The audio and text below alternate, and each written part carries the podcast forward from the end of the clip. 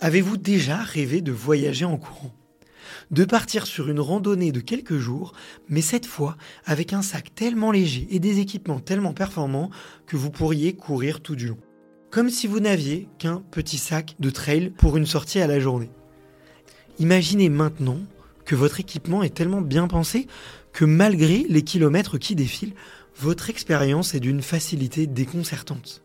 La charge mentale que génère habituellement votre équipement laisse place à l'expérience et au voyage.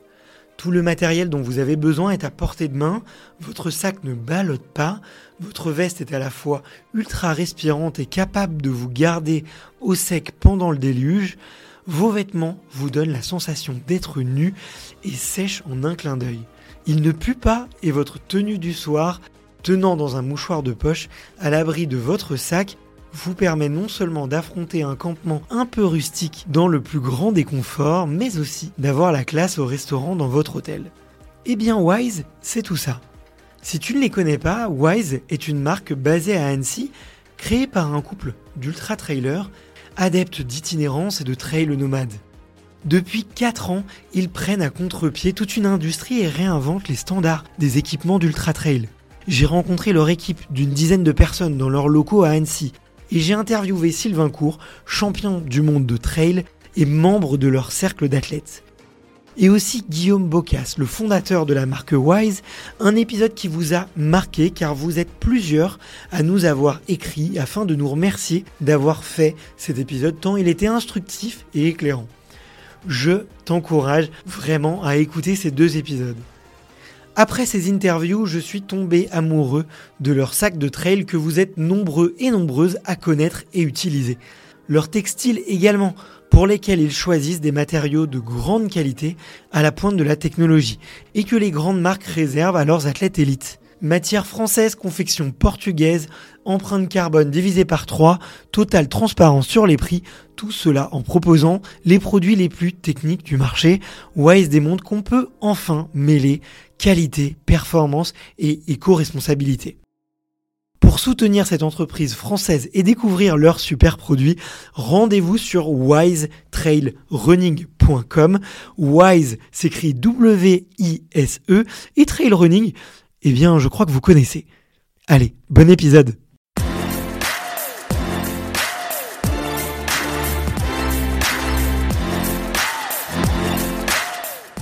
Bonjour à toutes et à tous, je m'appelle Barthélémy et je suis ravi de vous accueillir pour ce nouvel épisode du podcast Extraterrien.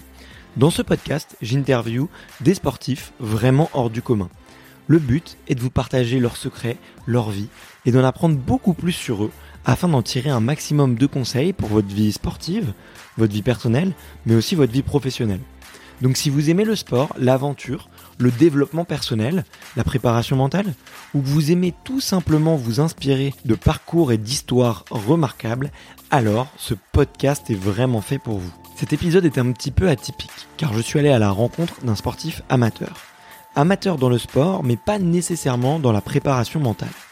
Grégor Osbolt est coach, et il aide des sportifs, des salariés et des entrepreneurs à dépasser leurs limites.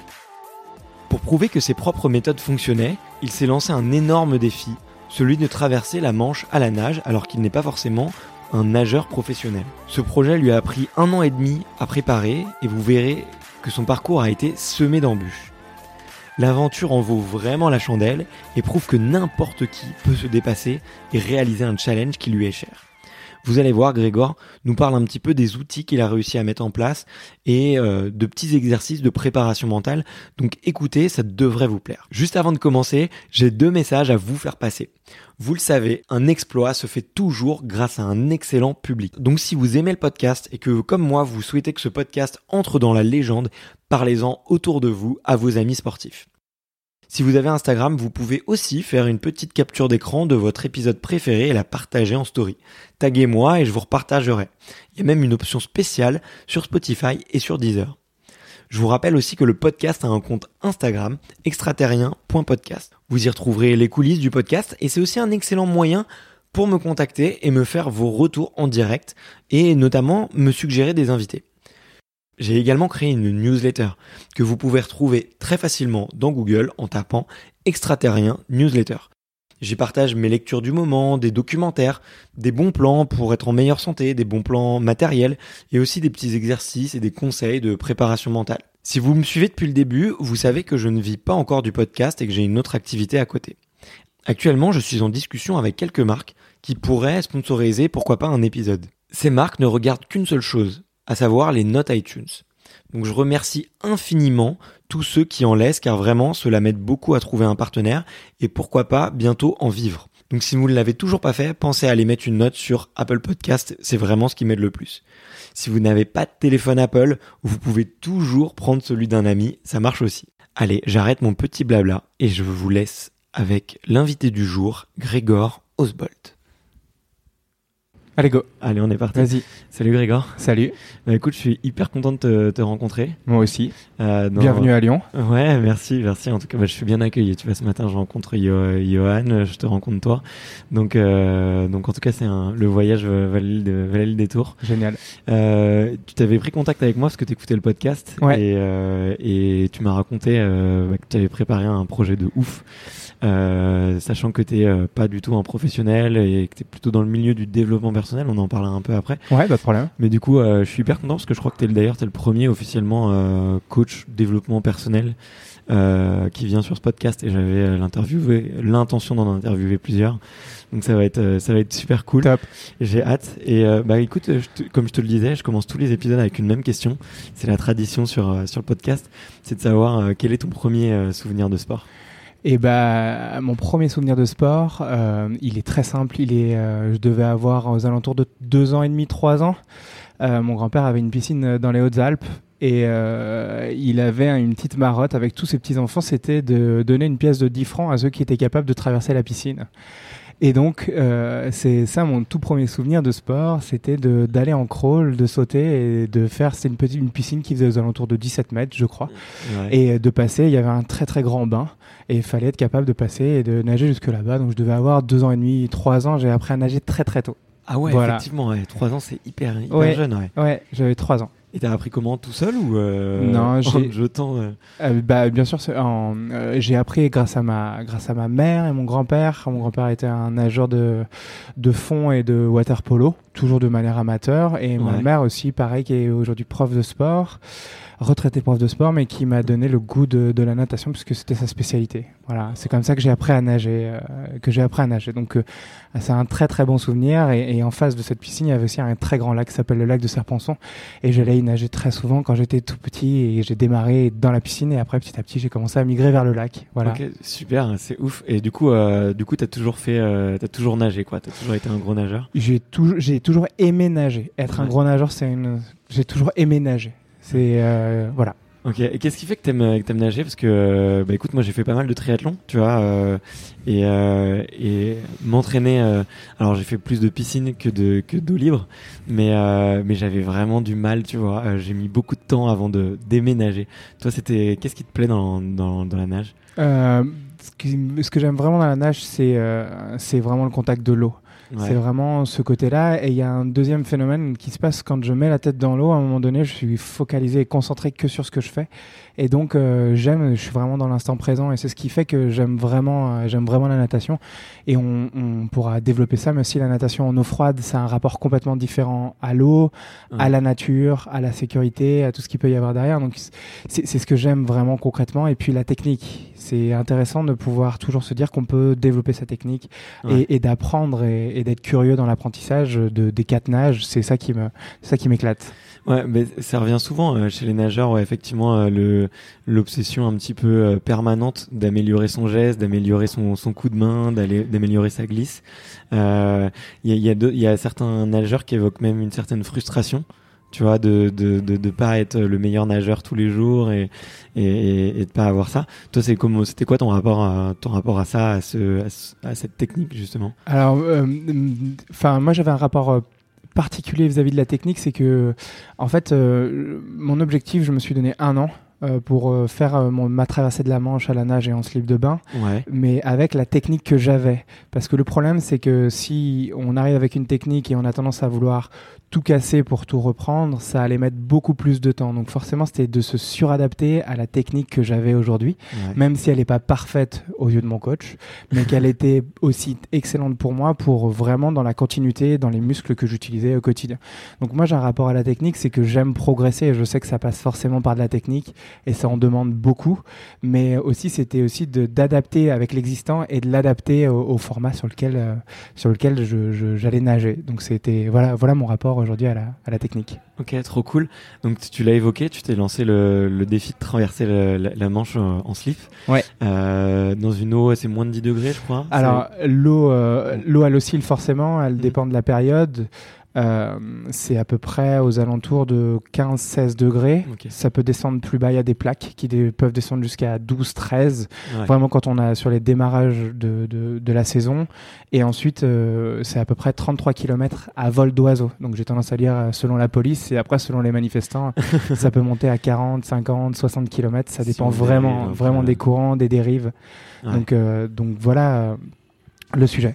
Et euh, comment t'es venu euh, l'idée de ce, ce défi euh, complètement fou?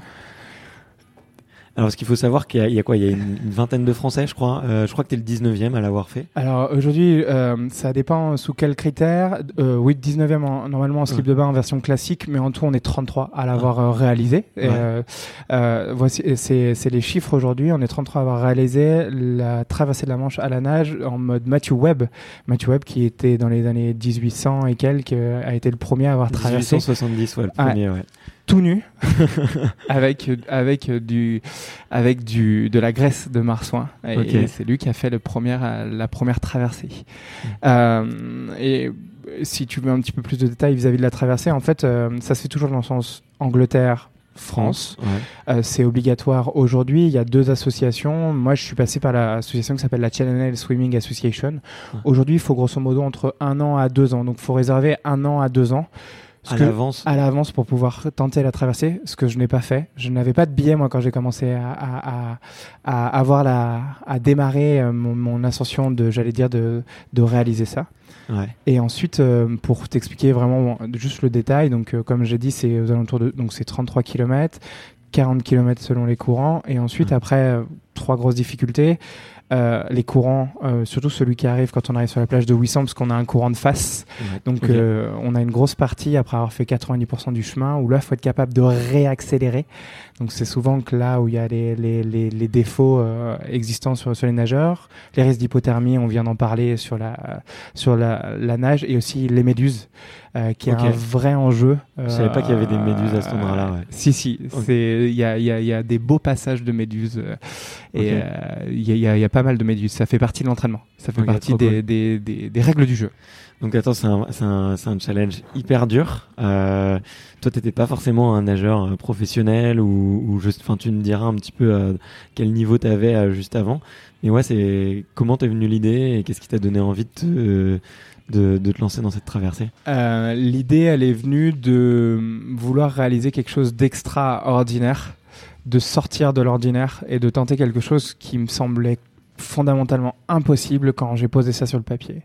Ça, c'est un, premier point. Et puis, il y a un deuxième sujet, c'est que je dis, je travaille avec certains de mes clients en, coaching à leur dire c'est quoi votre rêve ou qu'est-ce que vous voulez laisser quand vous serez plus vieux? Et je me suis imposé les mêmes outils et à travailler cette, ce, même, ce même sujet-là. Donc, il y en avait un, c'était de réaliser quelque chose d'incroyablement impossible. Et le déclic est né d'un sujet très simple. Il y a un nageur qui s'appelle Pierre-Julien Pourrentru, qui fait partie de l'EMS Bron et qui a fait la traversée de la Manche euh, il y a deux ans. Et j'ai trouvé ça complètement incroyable quand je suis tombé sur cette vidéo. Et je me suis dit, pourquoi pas moi Pourquoi, pourquoi, euh, pourquoi on nous explique toujours qu'on peut réaliser quelque chose et pourquoi pas le tenter et qu'est-ce que je dois faire pour pouvoir le réaliser Donc le déclic, il est né de vouloir réaliser quelque chose d'extraordinaire. Et la deuxième partie, euh, de, de, avec ma fiancée, euh, on a dû malheureusement rester à Lyon pour des raisons X. Et euh, malgré ça, on s'est posé la question de savoir ce qu'on voulait réaliser depuis longtemps et quel était notre rêve. Moi, le mien, ça a été de réaliser la traversée de la Manche. Le sien, c'était d'écrire un roman et de se faire publier. Et là, elle est en passe de se faire publier. Donc, on s'est donné un an, Un jour de- pour jour, des challenges complètement impossibles, ce qui nous semblait de prime abord impossible, et de, de, de travailler et de, se, et de se mettre dans cette, euh, dans cette dynamique-là. Ok, trop cool. Et tu sais d'où ça vient, cette, cette envie et ce besoin de, de faire quelque chose de- d'extraordinaire? Tu vois, je le vois un peu, euh, moi je le ressens un peu avec euh, ce podcast, tu vois, euh, qui est en train de, de, de grossir et je me dis que effectivement je suis en train de, de, de créer une aventure que, que je trouve en, tout cas, en tout cas extraordinaire. Mais toi, tu sais d'où ça vient, de ce, ce besoin de... Moi, j'ai le besoin de partage, tu vois, donc c'est pour ça que je fais un podcast, euh, ça, ça s'écoute, euh, il y a plein de gens qui écoutent et c'est cool, j'ai besoin de partager ce que j'apprends. Mais euh, toi, tu sais d'où ça vient, ce, ce besoin? Moi, moi, il vient de le besoin. Il vient premièrement de montrer que c'est possible. En fait, euh, ce qui, ce qui m'éclate, c'est pas de dire je, je vais traverser la Manche parce qu'en fait, en fin de compte, on s'en fout un petit peu. Mais on en parlera quand même. C'est pas de- du, du fait qu'on s'en fout parce que c'est de montrer que, en fait, si on est capable de mettre ce qu'il faut en face, Ouais. On est capable de, de pouvoir réaliser des choses qui nous paraissent hors de notre zone de confort. Et ça, premièrement, ça fait partie de mon job et c'est ce dont c'est mon ADN. ouais. Et j'ai toujours, j'ai toujours aimé, aimé faire ça. Donc ça, c'est de, de montrer que c'est possible. Chacun sa manche, chacun, chacun son le rêve qu'il veut réaliser. Et le deuxième, c'était euh, aussi de vouloir euh, éprouver mes valeurs personnelles, de vouloir tenter d'éprouver mes valeurs personnelles et notamment aussi de d'éprouver les outils de coaching que j'ai pu apprendre puisque j'ai rencontré beaucoup de coachs dans ma euh, dans, dans mon parcours entrepreneurial et en fait je me suis toujours rendu compte que peu, je dis bien peu, n'avaient pas forcément itéré testé ou Mm. mis en œuvre. Et en fait, j'avais une envie de tester, d'itérer, de mettre en œuvre sur quelque chose que je trouvais euh, que je trouvais extraordinaire en fait. Ouais. Et c'est ça qui m'a donné cette envie-là et c'est ce qui fait qu'aujourd'hui c'est c'est c'est ancré quoi. Ok, bon, ouais, c'est assez incroyable. Donc, du coup, euh, est-ce que tu peux nous dire un petit peu, euh, voilà, quand quand t'as le début, euh, quand au tout début d'un projet comme ça, et du coup, c'est quoi les premiers outils que tu vas que tu vas mettre en place? Comment est-ce que tu t'es organisé euh, Parce que tu t'es donné un an, un Ouais, peu plus d'un an, je Un crois. petit peu plus d'un an, ouais. Ouais. Donc En- c'est quoi où, où- où tu commences par où, quoi? Tu commences par te poser la question que tu ne sais pas tout et qu'est-ce que tu dois apprendre pour pouvoir y arriver. Donc, euh, moi, j'ai fait un gros travail de fond de pourquoi je faisais les choses. Ouais. J'ai besoin, de- au-delà d'une question générationnelle, je pense que c'est humain, c'est de comprendre le sens de ce qu'on a envie de faire. Donc, ça, premièrement, je me suis posé la question de pourquoi. J'ai travaillé mon pourquoi. Ouais. Parce que je me suis dit, et pour l'avoir vécu entrepreneurialement parlant, j'ai monté plusieurs entreprises avant et je me suis toujours rendu compte qu'on était capable de fédérer une équipe et de monter une équipe, peu importe le résultat, si notre pourquoi il était vachement clair. Ouais. Donc ça, c'est le premier outil que j'ai utilisé. Donc je me suis posé des questions métaphysiques et, et, pour un, un détail, c'est de se poser cinq fois la question pourquoi on fait les choses? Pourquoi Ouais. tu veux traverser la Manche? Ok. Pourquoi euh, traverser la Manche? Euh, Ça te donne envie de réaliser un truc extraordinaire. Et en fait, le fait de se le poser cinq fois, vous allez voir que la dernière réponse, on peut pas se mentir à soi-même et on va exprimer foncièrement, le, la, le- j'allais dire, la, la substantifique moelle du, du, du sujet. Ouais. Ça, c'est, ça, c'est vraiment le premier outil. Et puis le deuxième, c'est, OK, faire un état des lieux de savoir où est-ce que j'en suis en termes de nage, faire un état des lieux de savoir où est-ce que j'en étais en termes de froid, autant Ouais. dire le néant. Et, et troisièmement, euh, mon état, mon état, euh, j'allais dire euh, mental et énergétique mental pour euh, pouvoir me mettre au service de ça. Et donc la deuxième chose que j'ai fait, comme j'en ai parlé avec, euh, comme je t'ai dit, ma fiancée, et je lui ai dit, ok, je veux réaliser ça, mais voici ce qui risque de se passer, voici le temps que ça va me prendre, voici les risques qu'il peut y avoir entre nous, voici les risques qu'il peut y avoir. Et en fait, j'ai mis énormément de temps à discuter avec les personnes qui étaient très proches de moi pour leur expliquer mon pourquoi. Ouais. Et en deuxième, pour vraiment aller émettre les règles du jeu entre nous pour dire voici ce que ça risque de prendre. Et moi, ça me prenait 30% de mon temps. Et 30% de mon temps, on parle pas de journée ouvrée, hein, on parle 30% de mon temps dans, dans une semaine complète. Donc euh, ça prenait beaucoup, beaucoup, beaucoup de temps. Ouais. Donc ça, c'est vraiment la, la, la, la deuxième chose. Mhm. Et la troisième, c'est qu'est-ce que je dois apprendre? Et donc, de qui je dois m'entourer, qui est plus sachant que moi, qui va pouvoir m'aider à aller beaucoup plus vite parce qu'il a maîtrisé ou il a déjà vécu, il a déjà ressenti ça. Ouais. Et donc, euh, j'ai, comme quand on va chercher un, j'allais dire soit un, partenaire ou, euh, ou quelqu'un avec qui monter une structure, une boîte, un cofondateur ou autre, on va aller chercher des compétences et au-delà des compétences, une alchimie avec, euh, avec d'autres euh, d'autres personnes au-delà de la compétence, mais l'alchimie qui va permettre de pouvoir réaliser ça. Et moi, je me suis entouré de trois personnes. ok. C'est quelle, quelle compétence du coup? Alors, la, la, la, première grosse compétence, c'est Mathieu Tivol, que j'embrasse s'il il m'écoute. Mathieu, qui a été compétence sur la gestion de la très longue distance et la gestion du froid. Il faut savoir qu'à partir de 10 km, les enjeux nutritionnels sont pas du tout les mêmes. Mais là, c'était vraiment d'apprendre comment nager très longtemps avec ma technique de nage et surtout à, être capable de nager dans le froid.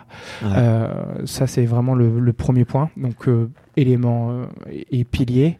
le deuxième, c'est la nutrition et aussi montrer pas de blanche que on n'a aucun problème de santé. Et ça je l'ai trouvé dans euh, chez le docteur Arthur Molly qui est spécialisé euh, en ultra longue distance et qui s'occupe de la team ASICS en UTMB donc qui adore l'ultra distance que j'ai très peu vu mais que j'ai vu à des moments donnés très clés euh, sur mes sujets alimentation et autres et la troisième, euh, même si je suis coach, c'est toujours important d'avoir un œil extérieur et d'avoir un sparring partner. Et donc j'avais un sparring partner sur la partie euh, auto, euh, auto hypnose et hypnose sur la gestion des peurs, dont on pourra parler tout à l'heure, mais on se rend pas compte du nombre de peurs qu'on peut avoir quand on se lance un sujet comme celui-ci. Bah parlons, parlons-en dès, maintenant. C'était quoi tes peurs et, comment est-ce que tu as réussi à les, à les dompter? J'adore en conférence mettre euh, la musique de, des Dents de la Mer, celle qui fait. Pourquoi? Parce que euh, un jour, je faisais un entraînement euh, dans un lac de haute montagne. je faisais un entraînement très simple. J'étais au bout de 3 km, j'étais très frais, tout allait très bien. Et que, à un moment donné, j'ai croisé une bouée. Et je me suis dit, bah tiens, je vais aller la toucher. Et en fait, euh, je me suis relevé à, 10 mètres avant la bouée. Et là, il y a cette musique dans ma tête qui a commencé à sonner, à faire. Donc, euh, imaginez lac de haute montagne. Donc, impossible qu'il y ait un squal de 6 mètres, comme dans les dents de la mer, qui, passe juste en dessous de la bouée. Et euh, en fait, je me suis rendu compte que j'avais créé un ancrage très puissant qui était que quand je voyais une bouée, peu importe l'eau, peu importe l'endroit, j'entendais cette musique dans ma tête et que ça allait mettre une peur, mais pas n'importe laquelle, une peur euh, de vie, quoi. une peur de vie. Et exactement. Et, et en fait, euh, et en fait, par exemple, voilà le type de sujet sur lequel j'ai dû travailler. Et si on rentre un peu plus dans le détail, je suis allé faire de l'hypnose euh, pour travailler et désancrer cette image qui existe entre la bouée même dans les lacs. Et, euh, et, et cette musique-là, parce que des bouées, j'en ai rencontré quand même quelques-unes pendant mon entraînement. Je m'étonne. Et, euh, et, la, et, la, et la, la, deuxième, Mathieu, euh, mon coach sur un entraînement en hiver, m'a dit en rigolant Tiens, va voir là-bas, on dirait qu'il y a des signes, les, les, oiseaux, dans le lac de Miribel-Jonage où je nageais. Et moi, mécaniquement, je commence à y aller. Et au bout d'un quart d'heure, j'arrive devant, je me lève et je vois qu'il y a une douzaine de bouées blanches qui posent autour de moi. Donc il me regarde, il fait maintenant, tu vas aller les toucher une par une et tu vas regarder ce qui se passe au fond. Et en fait, voilà, c'est quand même aussi d'apprendre et d'aller euh, au-delà de certaines peurs euh, qui peuvent être euh, complètement sclérosantes et bloquantes. Quoi. Ouais, ouais, ok. Mais c'est marrant cette, ce, enfin, cette peur que tu as eue et le fait de comment est-ce que tu l'as résolu avec ton coach qui va t'emmener euh, limite te confronter un petit peu à ta peur euh, directe. C'était, ça le principal exercice, d'aller euh, euh, se confronter directement à la peur et, et, remarquer que finalement elle est complètement, elle est un peu infondée. La, la, peur, elle est, ouais, la peur était complètement infondée parce que en fait j'ai même jamais eu peur du requin en tant que tel. En fait, j'ai jamais eu peur des endroits où j'ai nagé euh, et pourtant il devait, je nager dans des endroits où il y avait des orques, j'ai nagé dans des endroits. En fait, j'ai jamais vraiment eu, eu, peur en fait, mais c'était juste l'ancrage de la bouée. C'est ça qui était vraiment intéressant. Et euh, en fait, euh, c'était déjà arrivé d'aller dans un endroit où que tu ne connaissais pas et que le soir tu reviennes et que tu te sentais plus fatigué euh, que, qu'habituellement. Est-ce que ça t'est déjà arrivé? Ouais, bien sûr, très souvent. Et en fait, c'est un phénomène très simple, c'est qu'à partir du moment donné où tu découvres quelque chose de nouveau, forcément ton cerveau va essayer d'aller lire tout ce qui se passe autour de nous. Et en fait, tout mon objectif de mon entraînement a été celui-ci que mon cerveau découvre le moins possible de choses quand j'allais sauter dans la Manche et que j'allais y aller. Donc ça emmène à aller. En, tout, j'ai fait un entraînement de 1200 km. Je nage aux alentours de 3,5 km à l'heure. Donc euh, j'ai fait 1200 km avec un mix piscine, un mix mer, un mix océan. Euh, vraiment, et un mix, mon, lieu préféré, le lac, euh, juste à côté pour les Lyonnais de Miribel-Jonage. en hiver, en été, peu importe les conditions météo, hors orage. Euh, et en fait, euh, ce que je veux dire par là, c'est que j'ai essayé d'apprendre à mon cerveau qu'il ne découvre rien quand on est allé arriver. Donc c'est pour ça que je suis allé nager dans des conditions de tempête. S'il commence à y avoir un peu de vagues et autres, je comprends comment je fonctionne et de ma manière de trouver de la bonne glisse ou pas dans, des, dans des phénomènes de vagues. En fait, ça a toujours été cette, cette ambition-là de se faire piquer par une méduse avant donc euh, je me suis pas fait piquer par une méduse exprès, mais le jour où j'ai appelé mon coach après un entraînement en disant c'est bon, je me suis fait défoncer par une méduse, il était plutôt content parce que ça paraît rien, mais c'était de comprendre physiologiquement comment j'allais travailler suite à une piqûre de méduse. Donc tu vois, ça a été vraiment d'aller dans les, toutes ces découvertes là et en fait sur tout mon entraînement. C'était vraiment ça qui était important. Donc tu as essayé d'écrire euh, tous les scénarios possibles en fait, si je comprends bien. J'ai essayé de vivre un maximum de scénarios et de les empiler un maximum. Sachant que je ne pouvais pas empiler le jour J. Ce que je veux dire par là, c'est que j'ai essayé de vivre un maximum de conditions. Je suis allé nager en manche, euh, je suis allé nager dans plein d'endroits différents, mais je pouvais pas vivre euh, ce moment-là comme quand on se prépare pour un marathon. On court pas forcément les 42 km avant. Donc ce que je veux dire, c'est qu'on va aller découvrir des points stratégiques, et ça a été un peu ce, montage, mais plus par l'image. En fait, j'ai adoré essayer d'aller vivre plein de choses différentes. Ok, c'est hyper intéressant. Euh, et du coup, euh, ça m'amène un petit peu au sujet du, du froid. Euh, comment est-ce que tu t'es comment est-ce que tu t'es préparé au froid? Parce que moi, je suis un, les auditeurs le commencent à le savoir. Moi, je suis un gros adepte du froid. je prends des douches gelées tous les matins. J'adore aller prendre un petit bain dans un dans un dans un lac gelé ou dans tu vois dans la Manche je, je, je, prends gros vachement de plaisir à y aller mais toi tu le tiens du coup sur une performance de, de plusieurs heures. Mhm. Euh, comment est-ce que tu te prépares à ça? L'objectif principal quand j'étais sur le bateau, c'est que quand je saute dans l'eau, le froid c'est pas un sujet. Ok. En fait, le, le froid ça n'est pas un sujet. Si c'est un sujet, c'est que ça va être compliqué. En fait, j'utilise cette métaphore-là, c'est que on entend souvent dire que euh, il faut lutter contre le froid, il faut combattre le froid, il faut aller contre le froid. Euh, moi, j'ai essayé de changer toute ma logique et toute ma sémantique autour de la gestion du froid. Premièrement, c'est que je ne lutte pas contre le froid. Le froid, c'est une donnée d'entrée. C'est pour ça que, en fait, je ne m'habituais pas au froid que pendant mes entraînements. Je m'habitue au froid au quotidien. C'est-à-dire que l'hiver, je sortais en chemise. Ça veut dire qu'en fait, je, me, je, me mettais constamment, constamment, constamment dans des sujets de froid. Ça, c'est parce que ça faisait partie de la donnée d'entrée.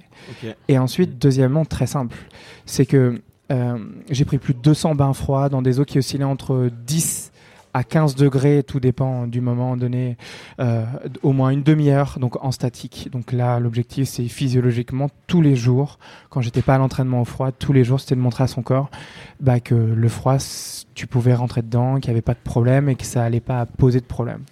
Premièrement, et deuxièmement, aller dans des eaux beaucoup plus froides, mais comme des eaux beaucoup plus chaudes. En fait, on a tendance à croire qu'il faut s'entraîner que pour le froid. Et moi, je me suis entraîné sur les deux pans. Je me suis entraîné sur le très chaud, peu, parce que c'est très dur pour moi de rentrer dans l'eau chaude, beaucoup plus dur que dans l'eau froide, et ensuite d'aller chercher des eaux très froides. Donc euh, j'ai fait du ice swimming, je suis allé nager dans des eaux qui étaient en dessous de 5 degrés. Donc vraiment d'essayer d'aller chercher, d'aller comprendre comment fonctionnait mon corps, mais sachant que c'était pas mon objectif. Mon objectif, il était de tenir le plus longtemps dans les eaux froides, et mon record aujourd'hui, c'est sans protection, parce que j'en ai jamais utilisé. Euh, donc pas de combi ni rien. Euh, je nageais une heure et demie dans de l'eau à 9 degrés. Euh, en termes en termes d'entraînement. Donc euh, on a répété ça plusieurs plusieurs fois pour arriver juste avant un stage qui est obligatoire. Il faut montrer qu'on est capable de nager plus de 6 heures dans une eau en dessous de 15 degrés pour avoir un bateau. Donc euh, et nous notre stage il s'est fait dans une eau à 12 9. donc voilà, à l'époque. inférieur à 15 degrés. Quoi. Exactement. Donc on, s'entraîne vraiment et, à, aller chercher ce froid-là. Donc c'est beaucoup de bains froids. Et euh, aussi en parallèle, c'est vraiment d'essayer de trouver de quelle manière, quel rapport on a au froid. Et aujourd'hui, je prends beaucoup de plaisir à emmener des gens qui ont énormément de croyances autour du froid. et que je pouvais avoir avant et de montrer qu'en fait, oui, il y a une douleur au départ quand on rentre, oui, c'est désagréable, mais au bout d'une minute vingt, je me raccroche toujours à cette sensation. J'avais la première fois que j'ai nagé dans de l'eau très très froide, j'avais l'impression d'être une boule de feu. Ouais, ça brûle. Ça brûle. Impressionnant. Et, et au-delà de ça, euh, ouais, mais tu sens toutes les cellules de ton corps. Ouais. Et c'est hyper impressionnant. Et, j'ai- toujours adoré me reconnecter à cette sensation. Et même quand c'était des. Puisque je nageais très tôt le matin, euh, même quand je sautais dans l'eau, on parlait du pourquoi. Je me, quand je rentrais dans l'eau petit à petit, je me connectais toujours à pourquoi je fais ça, pourquoi je fais ça, pourquoi je fais ça. Et, et à chaque fois, ça faisait passer. Et puis on pouvait commencer à démarrer euh, l'entraînement tranquillement. Ok. T'as as évoqué euh, à l'instant euh, le fait qu'il y avait euh, que tu devais avoir obtenir un bateau pour euh, ta traversée. Ouais. Est-ce que tu peux euh, parler un petit peu de la logistique euh, du coup euh, de, de ce que tu as dû préparer et de comment ça se passe un petit peu le euh, à la fois le jour J et peut-être les, les 24 dernières heures de avant, un exploit comme ça. Alors, euh, ça se prépare, comme j'ai dit tout à l'heure, normalement, je dis bien normalement pour ceux qui veulent tenter, ça se prend un an à deux ans à l'avance. Et en fait, un slot. en Ouais. fait, il faut réserver un slot. Ça marche comme ça. C'est que, en fait, il y a des fenêtres. Et dans ces fenêtres, il y a quatre nageurs par bateau qui passent un par un. En tout, il y a à peu près une dizaine de bateaux qui font, qui font passer chaque année. Et en fait, euh, ce slot, euh, on le prend, euh, on, on le prend, on nous donne une date. Moi, normalement, c'était entre le 9 et le 14 août. Ça, c'était- ça, mon slot. pour le faire. ouais. Oui. Alors, c'est pas nous qui choisissons, c'est le pilote du bateau. En fait, il y a une véritable incertitude et pour moi, c'est un jeu. Puisque, en fait, ce, que, ce que je veux dire par là, c'est que sous, on, on- ça va de slot 1 à 4 et le slot 4 passe toujours en dernier. Et s'il est sorti de la fenêtre, ça veut dire que peut-être qu'il ne passera pas. La plupart des bateaux font tout ce qui est possible pour pouvoir euh, te faire passer, mais il y a quand même un petit jeu qui se joue par rapport à la vitesse du nageur, par rapport aux conditions météorologiques. Et donc moi, par exemple, entre le 9 et le 14, on n'a pas pu passer, parce qu'il y avait un typhon sur la Manche, très impressionnant, euh, où il y avait énormément de Hey, I'm Ryan Reynolds. At we like to do the opposite of what Big Wireless does. They charge you a lot, we charge you a little. So naturally, when they announced they'd be raising their prices due to inflation, we decided to deflate our prices due to not hating you. That's right. We're cutting the price of Mint Unlimited from $30 a month to just $15 a month. Give it a try at mintmobile.com slash switch. $45 upfront for three months plus taxes and fees. Promo rate for new customers for limited time. Unlimited more than 40 gigabytes per month. Slows. Full terms at mintmobile.com. de très grosses vagues et en fait les deux derniers nageurs, moi j'étais slot 4, n'ont pas pu passer malheureusement et donc euh, on a été reporté. Donc ça c'est un premier ça c'est un premier point. Pour avoir un bateau, ça coûte à peu près 3000 pounds juste euh, le, la validation du bateau, on paye euh, 1000 pounds pour sa validation et 2000 au, euh, au pilote du bateau quand on arrive euh, quand on arrive sur le sur le sur le ponton euh, juste avant sur la prépa. Ça, c'est pour avoir un bateau et grosso modo, moi, ça m'a pris un budget de 10 000 euros euh, pour pouvoir faire ça. Donc, euh, en plus de ma casquette euh, de nageur, de préparation au froid, je suis aussi allé chercher en parallèle des fonds, faire un petit crowdfunding. Donc, j'ai 47 personnes qui ont mis des fonds, des, enfin, des deniers personnels pour pouvoir contre des conférences que j'ai fait derrière. Et j'ai six entreprises qui m'ont suivi en parallèle. J'en profite pour remercier tout le monde qui m'ont aidé à lever euh, 10 000 euros pour pouvoir payer donc ces fameux 3000 pounds et ensuite Mhm. derrière bah, euh, le déplacement de, de l'équipe. Donc là, euh, en équipe, je n'avais que Mathieu et ma fiancée qui sont venus avec moi, euh, qui étaient sur le bateau. Ouais. Donc on était trois, la location de la maison, la tente qui est là-bas, tout ce qui a, tous les frais inhérents à ça, plus après tous les stages et le matériel pour Ouais. pouvoir se pour pouvoir se préparer. Ok, bah merci de merci de partager un petit peu ça. C'est toujours euh, c'est hyper inspirant, je trouve, les projets qui sont construits sur le long terme où il y a un petit besoin financier et finalement tu t'es donné les moyens d'y arriver. Tout à fait. Et en bah, étape après étape, on se rend compte que tu vois c'est possible et ça peut paraître énorme euh, comme ça euh, quand on quand on écoute, mais euh, comme euh, comme tu le détailles bien, ça ça permet de démystifier un peu la chose et ça donne envie de se, de se lancer. Et euh, et du coup, ouais, comment tu te sens les les 24 heures avant, 24 heures euh, ah, juste avant de partir, euh, t'es stressé, t'as as peur, il y a la maison, il y a la musique des du, du Des dents de la mer. des dents de la mer. non, non, non, la musique des dents de la mer, si elle était là aussi. ou pas Alors, euh, euh, pour pour euh, enfin pour réexpliquer ce que je disais tout à l'heure, en fait, euh, moi c'est entre le 9 et le 14 août. Malheureusement, il y a eu un typhon et Ouais. je me souviens très bien de cette scène. Mon pilote vient, m'envoie un message vers 11 h Il me dit je peux t'appeler. On s'appelle et il me dit Grégor, écoute, tu passeras pas sur ce slot.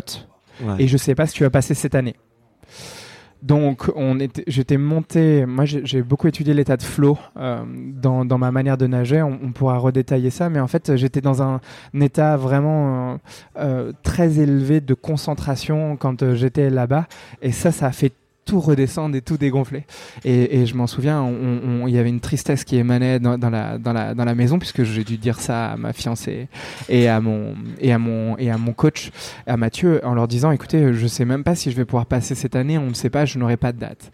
Et je me souviens qu'ils étaient d'une tristesse phénoménale, et, et moi c'était pareil, il a fallu dealer avec, euh, avec cette émotion. Et ensuite, euh, on a fait un, on a échangé avec le pilote du bateau qui m'a dit tous les dimanches, je t'explique euh, et te dis quand est-ce que tu dois passer jusqu'à la fin du mois d'août. Et quand je te dis que c'est bon, tu as 72 heures pour arriver et pour être prêt. Et donc moi je suis reparti, on a plié les affaires, on est rentré en France. Euh, moi je suis allé mettre dans des lacs euh, d'eau gelée. euh, J'ai dû continuer à rester en, préparation. On est allé dans la belle famille en Haute-Loire. Et ensuite le pilote m'appelle le dimanche soir et dit écoute Grégoire, mercredi matin il faut que tu sois là, on y va. Donc euh, ça a duré, tu vois, ça a fait une petite attente. Euh, Je suis parti le 21 août à 2h du matin. Et donc, euh, mon bateau est parti à 2h du matin. On s'est retrouvé à midi, à minuit, à, à minuit et demi au port. Et ensuite, euh, bah, là, il a fallu refaire toutes les affaires, euh, aller chercher mon coach, prendre l'avion, descendre et aller à Londres. Et là, cette fois, on a fait un deal un peu différent. Ma fiancée m'attendait sur la plage et, et là, mon coach était le seul à bord pour pouvoir me ravitailler, pour pouvoir bah, faire l'ARP parce que s'il s'amusait à faire des vidéos, à faire tout ça. Et pour te dire l'état émotionnel dans lequel je suis, mais c'est de l'excitation pure. Je me suis entraîné 1300 kilomètres en tout avec la traversée de la Manche. Qu'est-ce que 42 kilomètres? Qu'est-ce que 42 kilomètres sur 1300 kilomètres? Et, et en fait, euh, j'ai tout fait pour désémotionner. Tout ça parce qu'en fait, toutes les émotions, je les ai eues pendant toute la phase préparatoire. Et, en fait, euh, j'ai toujours tendance à dire que le voyage, il vaut autant que la destination. Et là, ma destination, quand j'étais sur le bateau, j'étais soulagé d'une chose. Euh, je me suis dit que j'avais mis en place tout ce que je pouvais. Bien sûr que j'aurais pu en faire plus. Mais je n'avais aucun regret, tant à ma préparation, tant aux gens qui gravitaient autour, tant à l'envie. Et je n'avais qu'une envie, c'était de me dire go, on y va. Et faut y aller, il, faut y aller. Donc j'étais dans une énergie assez folle et, j'ai une stratégie, moi, pour me mettre dans un état qui s'appelle l'état de flow. C'est-à-dire que quand je nage, je ne pense pas à mes émotions, je suis pas du tout dans mes émotions, je suis dans le kiff du moment, même si c'est difficile, et je me concentre sur ma respiration, donc je suis dans un état un peu semi-hypnotique, euh, mais qui me met dans un, dans, dans un, dans un état émotionnel de fréquence très puissant. Et euh, je dis pas que j'arrive à tout le temps me mettre dedans, mais en fait, j'ai appris à me mettre dans cette bulle-là et à être complètement concentré, limite à fermer les yeux.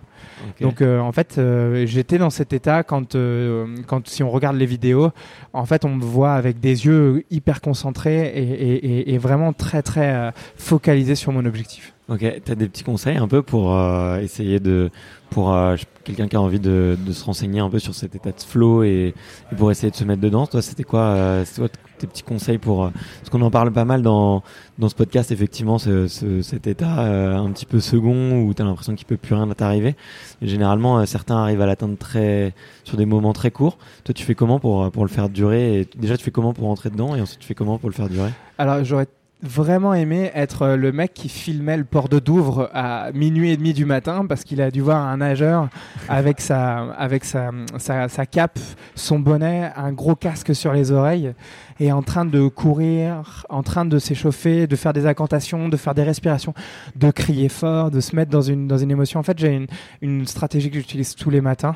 Tu as parlé de douche froide. Bon bah là, j'avais pas besoin parce que je sais que ça allait j'allais prendre mon bain froid toute la toute la journée. Mais en fait, il y, a- y a- y a ça, mais, mais surtout, il y a la respiration. Et un truc que j'adore faire, c'est euh, on inspire quatre fois et on, et on pousse et on, et on, expire quatre fois. Et en fait, on fait ça une vingtaine de fois. Rien que ça, ça permet d'alimenter en oxygène toutes les cellules et permet de se mettre en éveil. Et ensuite, après, c'est tout un sujet d'incantation que je fais à moi-même qui peuvent paraître très triviales, mais en fait, juste de se le dire très haut, de dire qu'on a les capacités, de se connecter à ça. En fait, c'est ce qui met mécaniquement dans un état de flow. Et ensuite, il y a un dernier point, c'est la visualisation. Et moi, j'ai visualisé mon image de démarrage et mon image d'arrivée. Et en fait, je me suis constamment, constamment, constamment raccroché à cette image. Et donc, ce qui me crée un déclic. Et après, moi, j'ai un dernier petit tips, c'est que j'écoute euh, une chanson d'Eminem. Euh, qui est euh, très rageuse de prime abord, mais moi qui me met dans un état, dans un état second, prêt à en découdre et, et prêt à y aller, et qui me met en patate dès que, dès que, dès que je me, dès que je rentre dedans. C'est super plaisant de parler avec toi parce qu'on voit que tu as, bossé le sujet à fond et, euh, et c'est- bon, de toute façon c'est ton métier, on en parlera juste après. Mais euh, tu as quand même eu des, des doutes dans cette traversée, il y a eu des moments durs? Alors, la traversée en tant que telle, euh, comme, comme je disais, en fait, j'avais une stratégie qui était très simple, très binaire. C'était, bon, profite de l'instant. Cependant, dès que je commence à avoir une émotion, qu'elle soit positive ou qu'elle soit négative, qu'on se comprenne bien, que ce soit une émotion de joie, au-delà du positif et du négatif, aucun jugement dessus, c'est que ce soit une émotion de joie ou une émotion de colère, j'avais une stratégie très bête, c'était ferme ta gueule, laisse passer et respire. Ça peut paraître très violent. J'ai dû me le dire énormément de fois, mais euh, c'était en toute bienveillance avec moi-même. Mais je sais que c'était la seule stratégie à ces moments donnés-là pour pas être dans mon ressenti. Puisque si on commence à se dire ah tiens Laura les fraudes, ah tiens je viens de me faire défoncer la gueule par deux méduses et elles m'ont fait très très mal. Et Ouais. si on commence à réfléchir tiens j'ai mal aux épaules, tiens ça fait combien de temps que je nage, tiens qu'est-ce qu'ils font sur le bateau? En fait, je me suis rendu compte que si j'étais moi, moi, le froid, ça me catalyse mes émotions et ça les exacerbe. Et Ouais. donc, en fait, c'était vraiment le cet objectif-là. C'était vraiment de, de, de faire redescendre. Et en fait, c'était ma plus belle stratégie et je le réutilise de temps en temps. C'est au lieu d'être toujours d'être dans euh, le néocortex, vraiment, euh, se, se- vraiment être là et de se connecter un maximum sur le flow. Et, et pour moi, c'était la curiosité d'aller faire des interviews à titre personnel, d'aller rencontrer des gens bah, qui avaient des rapports au froid plutôt différents, d'aller rencontrer des gens plutôt Ouais. différents. Et c'est ça qui m'a, c'est ça qui m'a éclaté dans l'histoire. Ouais, Ouais, trop cool. Euh, mais j'imagine, enfin, toi, tu te, tu t'es vachement conditionné psychologiquement. Euh, l'arri- L'arrivée, ça a dû te faire, ça a dû te faire tout drôle, non? Tu dois avoir la pression qui, qui redescend. euh, tu, tu tombes dans les pommes, tu t'endors. Euh, Qu'est-ce qui se passe quand t'arrives? L'arrivée, euh, l'arrivée sur la plage, elle est folle. Il doit y avoir une cinquantaine de personnes. euh, Il y a que, il y a trois personnes de ma famille. Mm. Et euh, parce que malheureusement, ils n'ont pas pu venir la deuxième fois, puisque la première Bien fois, il y en avait certains qui étaient là, et comme ma fenêtre s'est décalée, c'était un peu compliqué. Et euh, en fait, euh, ju- juste avant d'arriver sur la plage, il se passe un phénomène, c'est que comme j'en parlais, euh, 90% des abandons se font ici, c'est euh, qu'on appelle le cimetière des nageurs. C'est que là, il faut être capable de réaccélérer. D'ailleurs, euh, pour la petite anecdote, mon coach m'a dit que j'ai jamais mis autant de jambes euh, là qu'en un an d'entraînement. Donc euh, j'ai vraiment poussé à réaccélérer, à réaccélérer. C'est pour ça qu'on appelle vraiment l'Everest, c'est que le dernière partie est, est vraiment très particulière. Et en fait, il s'est passé un phénomène, c'est qu'on avait une règle du jeu entre Mathieu et moi. La règle du jeu Ouais. était simple. On en avait plein d'autres, mais il ne devait pas me dire combien de temps j'avais nagé, combien de temps il me restait à nager, euh, combien de kilomètres. En fait, je voulais pas de chiffres pour rester dans la sensation. Puisqu'en fait, d'ailleurs, par exemple, moi, j'ai fait tout mon entraînement sans montre. J'ai fait tout mon entraînement sans chrono. Mon coach avait des chronos, bien sûr, mais moi, j'ai essayé au maximum de toujours travailler que sur le ressenti. C'est ouf ça, parce qu'on voit de plus en plus, tu vois, de, de coureurs, de nageurs qui essayent de capturer le maximum de data, euh, euh, qui sont toujours à la recherche de la donnée, du chronomètre, de la seconde, euh, du mètre en plus. Toi, t'as as essayé de t'en détacher au maximum. Mon, mon, mon maître étalon sur ça, c'est le, quand on s'entraînait en piscine et qu'on faisait des, on, on- on travaillait vraiment dans des phases où ça demandait beaucoup, beaucoup de CO2, beaucoup de, de CO2, pardon, beaucoup d'oxygène. Euh, Ouais. Et c'est à ce moment donné-là. Euh, et, et pour revenir ici, en fait, euh, je ne saurais jamais s'il a fait exprès ou pas. Il ne le dira jamais. Mais en fait, on arrive et en fait, si on regarde les courbes, à un moment donné, le bateau il tourne à 180 et on sait qu'on arrive devant le mur. On sait que c'est le moment et que c'est là. Et moi, je vois le bateau tourner. J'arrête pour boire un coup, manger un bout et me dire Allez, ok, c'est la dernière partie. J'avais nagé déjà 10 heures. Il me regarde, il fait Bon, Grégor, il te reste entre 20 minutes et 1h30 pour arriver sur la plage. Et moi, dans ma tête, je me dis Allez, 20 minutes, c'est qu'il veut vraiment mettre la pression, mais en une demi-heure, c'est fait. Ça m'a pris 4 heures. ça m'a pris 4 heures. 4 heures pour passer euh, cette, cette fin, cette fin d'étape et autres. Et en fait, c'est ça qui a été très drôle, c'est que j'étais très énervé. Et d'où la stratégie de dire Chut, chut, laisse passer Ouais. et, et- et respire. Et en fait, sur cette fin de traversée, j'étais très énervé contre lui mais, mais pas méchamment, hein, mais c'est parce que je me disais, mais pourquoi il m'a dit ça? Pourquoi il m'a dit une heure et demie? Et en fait, ça m'a complètement distrait. J'ai laissé passer le truc et là, je me suis remis dans un état de flow et là, j'ai réaccéléré. Et, et en fait, c'était ça qui était important. Et tu m'as demandé quelle sensation j'ai ressenti à la fin. De la rage. j'avais de la rage. Mais pas de la rage. Euh, contre mon coach, j'avais de la rage de sortir.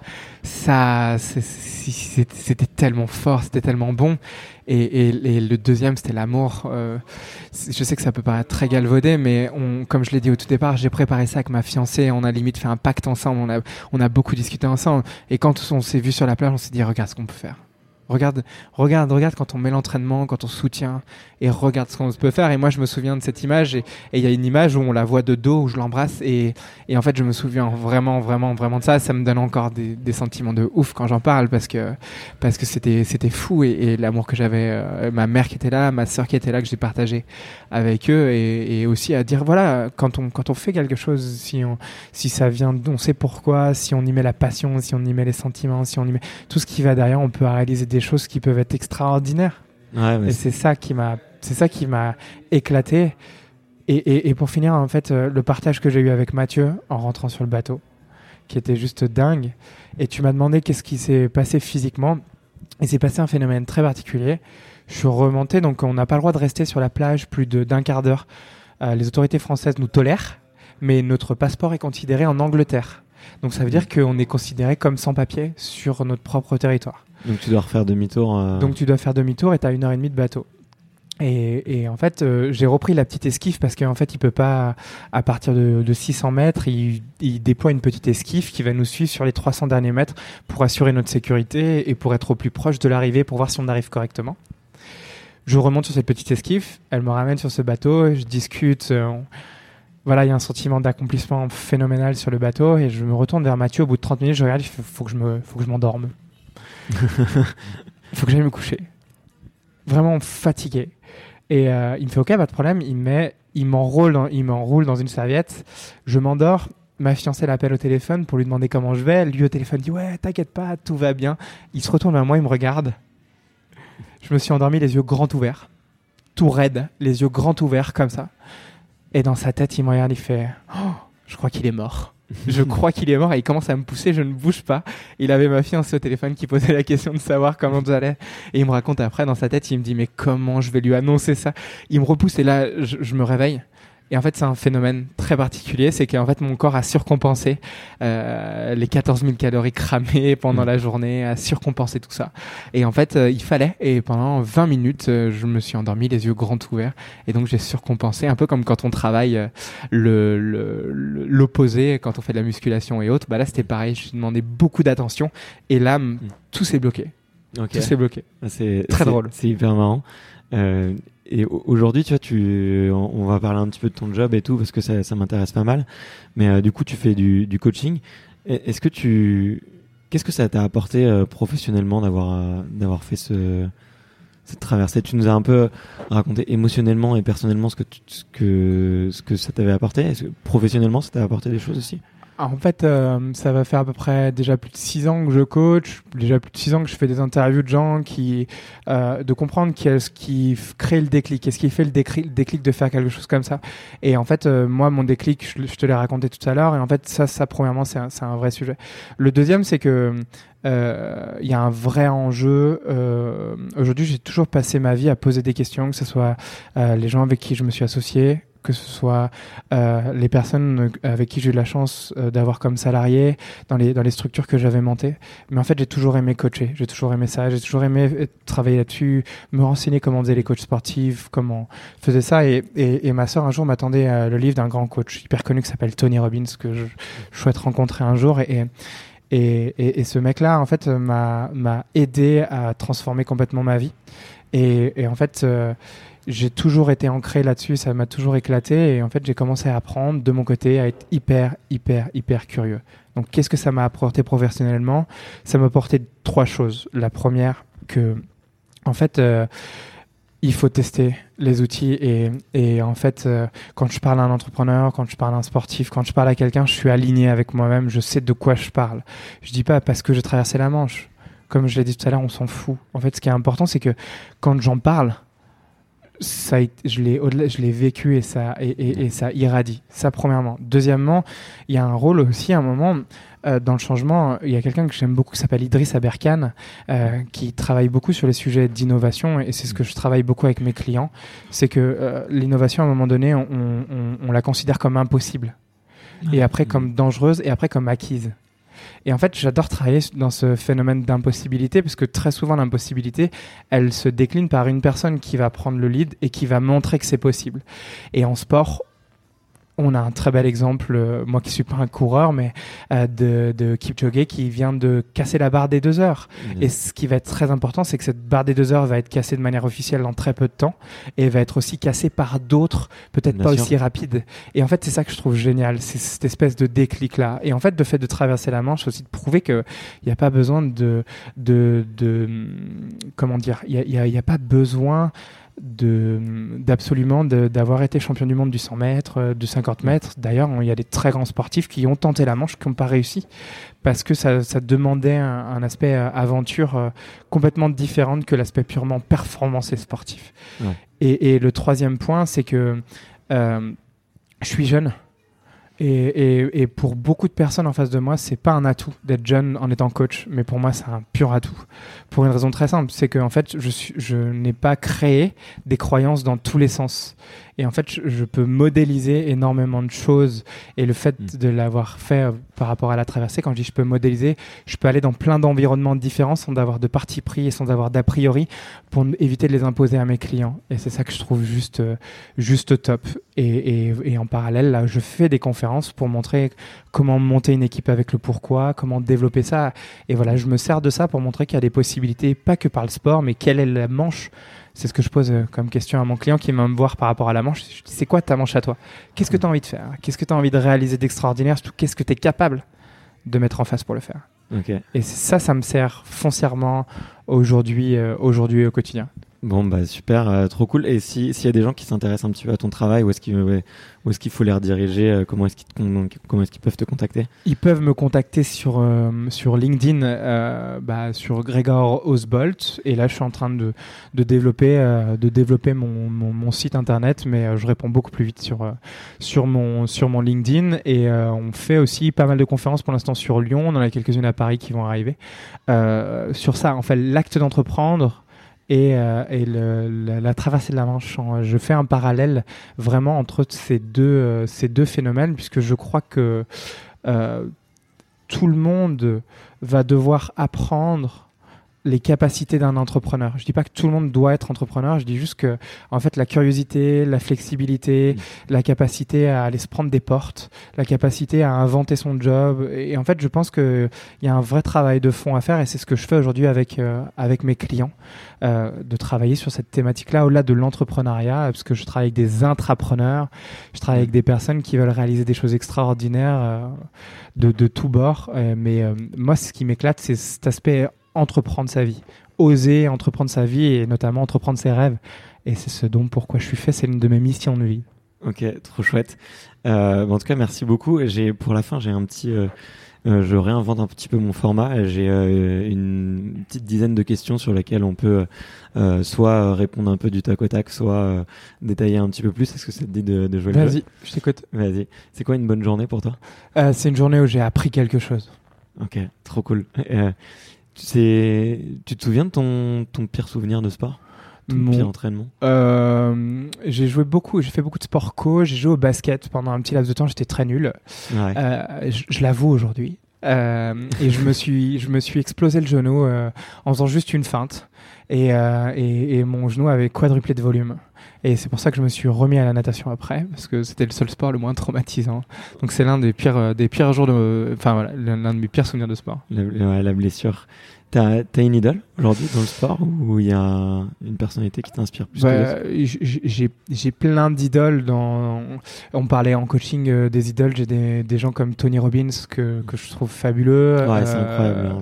Moi, il a changé ma vie aussi et c'est le premier bouquin de développement personnel que j'ai lu et après, bon, j'ai attrapé un peu le virus et tout, mais mais euh, ouais, c'est c'est ces livres sont absolument euh, incroyables. Moi, j'avais lu euh, l'éveil de votre puissance Intérieure, intérieure, je ouais, crois le premier, et après j'avais lu Pouvoir illimité, mais bon, bon, les deux se recoupent beaucoup, mais Ouais. ça, c'est vraiment ça ouvre les yeux et, et ça permet d'avoir de, de vivre sa vie autrement, quoi. Exactement. Pour moi, pour moi, il fait partie des gens qui ont transformé, euh, qui ont fon- foncièrement transformé. Et, et tu parlais de, de sportifs. euh, moi, moi j'adore un sportif qui s'appelle Fosbury, euh, qui en fait a, a renversé, a été un game changer dans son dans sa pratique euh, du, du saut en hauteur.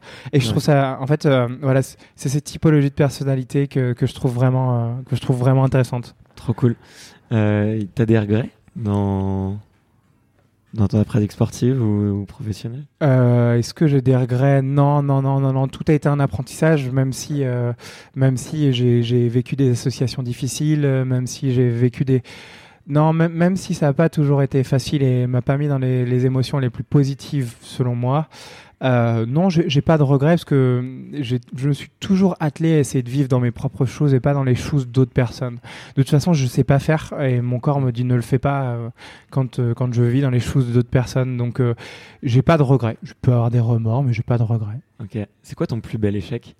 Mon plus bel échec, ça a été de, ça a été euh, de planter ma première boîte euh, qui faisait des diagnostics mobilité pour le compte des seniors en situation de dépendance avec des clients euh, qui étaient les assureurs, les mutuelles et les caisses d'assurance de retraite.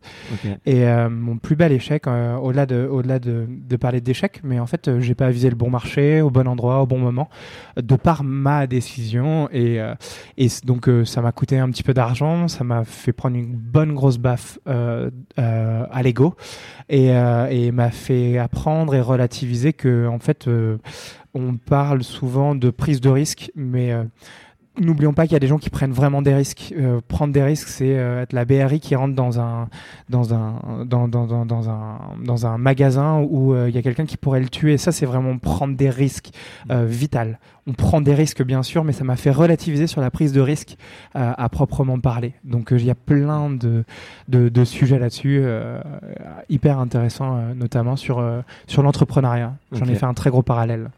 Tu, tu te vois dans 10 ans? Euh, je me vois euh, en train de pouvoir mettre à disposition mes connaissances, la curiosité et ma capacité à coacher euh, au service de, de, de, de, de- de plusieurs milliers de personnes en fait. C'est là où je me vois dans même à 5 ans. Ok, allez, petit défi, euh, on se revoit dans 5 ans alors. Avec plaisir. si Ça a été accompli. Euh, c'est quoi le meilleur conseil qu'on t'ait donné?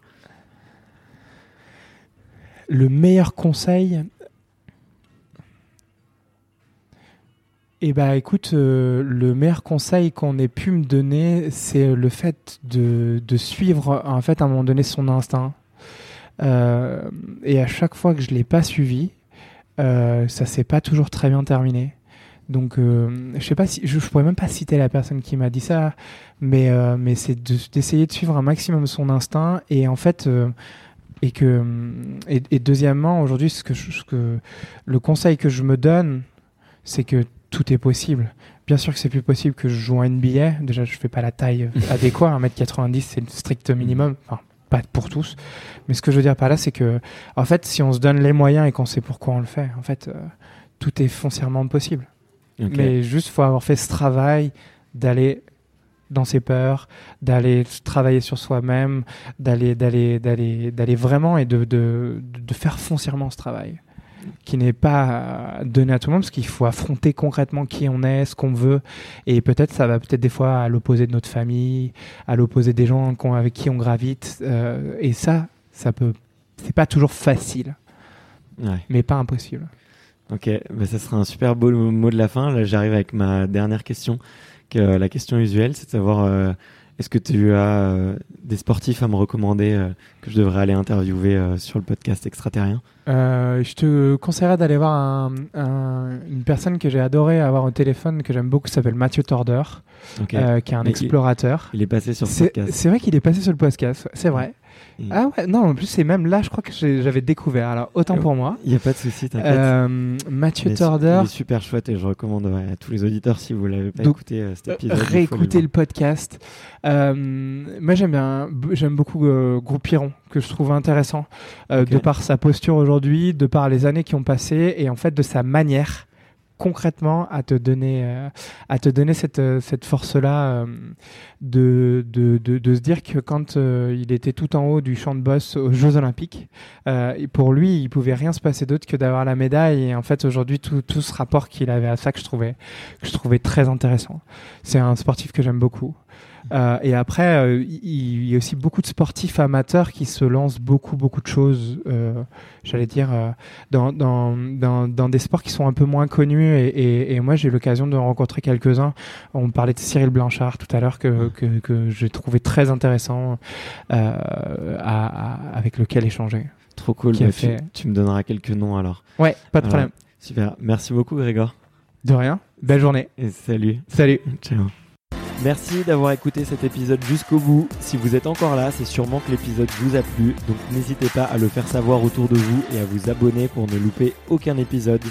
J'ai mis tous les liens dans la description, donc n'hésitez pas à y jeter un coup d'œil. Et sinon, moi je vous dis à la semaine prochaine pour une prochaine interview. Ciao